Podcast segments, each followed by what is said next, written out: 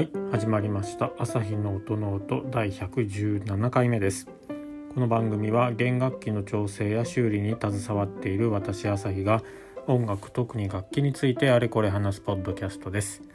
楽器本体のことから弦などのアクセサリーそして音の音に関して思うがままに語っていきます。番組を通してバイオリンやビオラチェロなどに興味と親しみが深まってくれたら嬉しいです。といことで117回目を始めていきたいと思います。今日はえっ、ー、とスクロールのを見てみようの第2回目ということで、えー、お話を進めていきいこうと思います。前回2回分前回前々回の2回分が少しあのキーを買ってきたよとか、えー、制作中の楽器ですみたいな形で間が空いてしまったんですけどもですけど今回はスクロールの2回目のお話をしていきます。もし興味のある方は1回目、えー、なので117が114回かを聞いていただけると面白いかもしれないですね。つながりもあるかもしれませんので。ということで早速スクロールのを見てみよう。その2を始めてみたいと思います。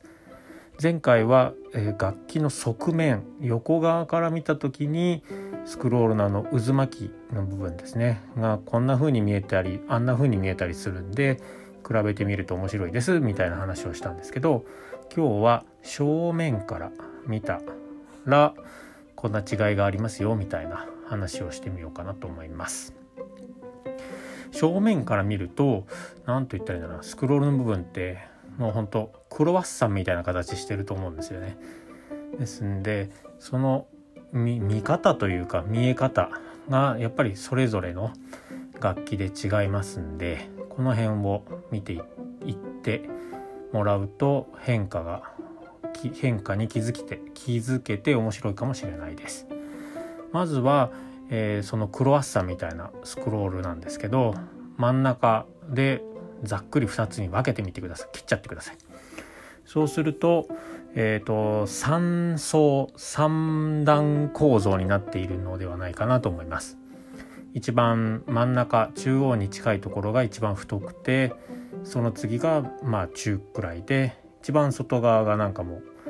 ちょろってあるぐらいだと思うんですけどでそのうん段々になってると思うんですまあ螺旋階段みたいになってると思うんですよね。それのうんと1層目2層目3層目のその幅っていうかどんな感じになってるかっていうのを見るとこう違いが見えてくるかもしれないですね。えっとストラディバリとかだとやっぱり綺麗に厚みもほぼほぼ同じような感じで見えてるんではないかなと思います。1層目も2層目も3層目も同じような高さっていうんですかね。で見えてるっていうことが多い気がします。でうーんだからといってガルネリがっていうわけではないんですけどガルネリデルジェスとかになるとそうだなうーんなんか均一じゃない感じ？右と左もちょっと違ったりもしますしですんで例えば2層目がやたらと長かったり外側に向かって長くて飛び出ていたりとかそういうふうに見えたりとかいうこともありますし3番目がやたらなんか長かったりもしくは全体的には1層目も2層目も3層目も均一ではあるんですけどうんそんなに横に出っ張ってないとかいう感じですかねそんな感じの違いがあると思います。でなんかまた出てきますけどストラディバリーとかだと、まあ、右と左がほぼ同じような、まあ、鏡に映したような感じで綺麗に作られていることが多いですね。でデールジェスとかになってくるとやっぱり右と左が全然違うみたいな感じになってることもありますしあとはうーんそうだな一番外側ってていうか3層目一番外に出てる部分。あそこは本当丸い鉛筆が、えー、左側から右側へ貫通してるように見える。と、まあ綺麗に見えてるんじゃないかなって思いますし。そうじゃなくてなんかロバの耳みたいになってたりとか外側っていうわけではないんですけど2番目第2層目とかがなんかこうロバの耳みたいな感じ。あとはラッパみたいにこう外側に向かって広がっているような感じ。とかになってる楽器も楽器というかスクロールもあったりしますし。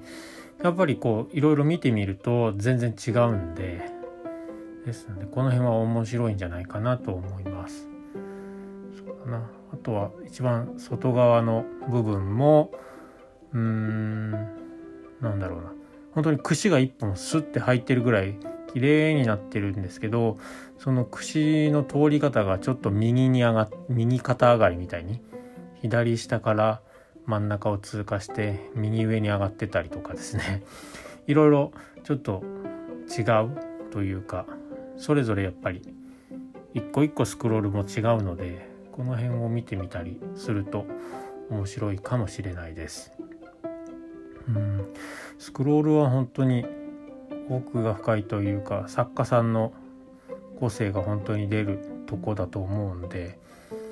何でしょう。楽器本体その F 字工というかボディ側ですよね。ボディって本当に構造的なところ、えー、しっかりと、あの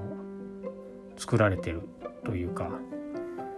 えー、構造学的にもちゃんと、え破綻がないっていうかしっかり作られていて張力弓の弓じゃない、えーと、弦の力にも耐えうる耐えうるような構造をしてるかとかですね。そういった、あのー、構造学的なところの仕上がりまあ技術っていうのも精度技術や精度っていうとこもあると思うんですけどこの辺がやっぱ重視されるんではないかなと思うんですけど、えースクロールってぶっちゃけた話そこに何かテンションがかかるわけではないですし力がかかるわけじゃないですしなので本当造形なんですよね。なのでうん本当作家さんのなんだろうな美意識とか表現したいこととかそういったところが如実に出るっていうか出そうと思って出してるわけではないけどこうにじみ出てくるポイントっていう感じが私はしています。まだまだ私がちゃんと見る観察するっていう、えー、意味でスクロールをたくさん見たっていうわけではないのでこんな感じとかあんな感じこういう時はこういう傾向こういう時はこんな感じのうんなんだトレンドみたいな感じでしかまだ見たとは言えないんですけどそれくらいの程度ではあるんですがやっぱりスクロールも見ていくと本当に千差万別一人の制作家さんだけど全然違うとかいうこともありますしですので本当注意深くこう見てみるとすごく面白いんじゃないかなと思います。こは本当に見る人が見ると本当前どっかでも話しましたけどあこの制作家さんは右利きだなとかこの制作家さんは左利きだなとか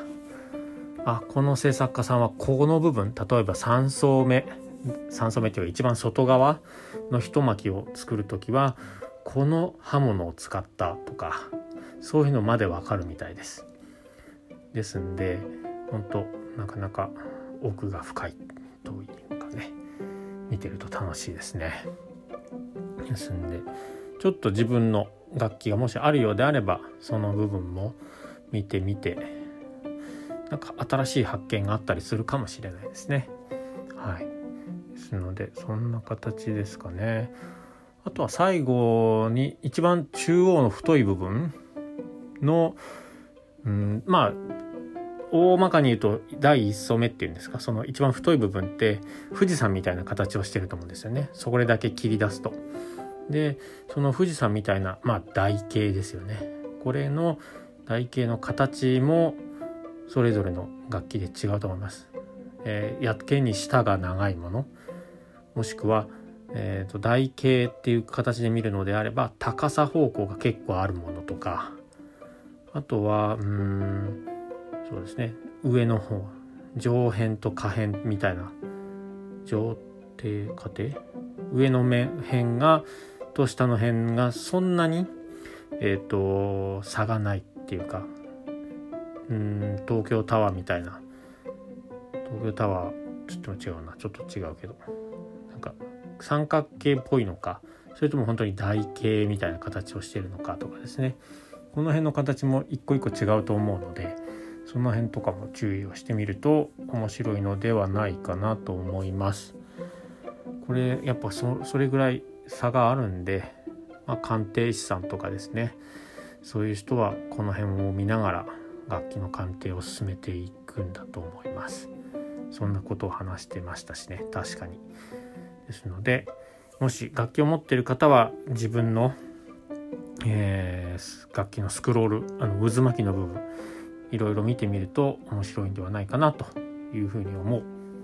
というところで今日の朝日の音の音はこの辺にしたいと思います。いつも聞いてくれている皆さんどうもありがとうございます、えー、今日からとか最近聞き始めておや面白そうだぞっていうことであればおちもちお手持ちのポッドキャストのアプリでサブスクライブやフォローとかあといいねみたいなのをしていってください。どうぞよろしくお願いします。それではまた次回の配信でお会いしましょう。ありがとうございました。さようなら。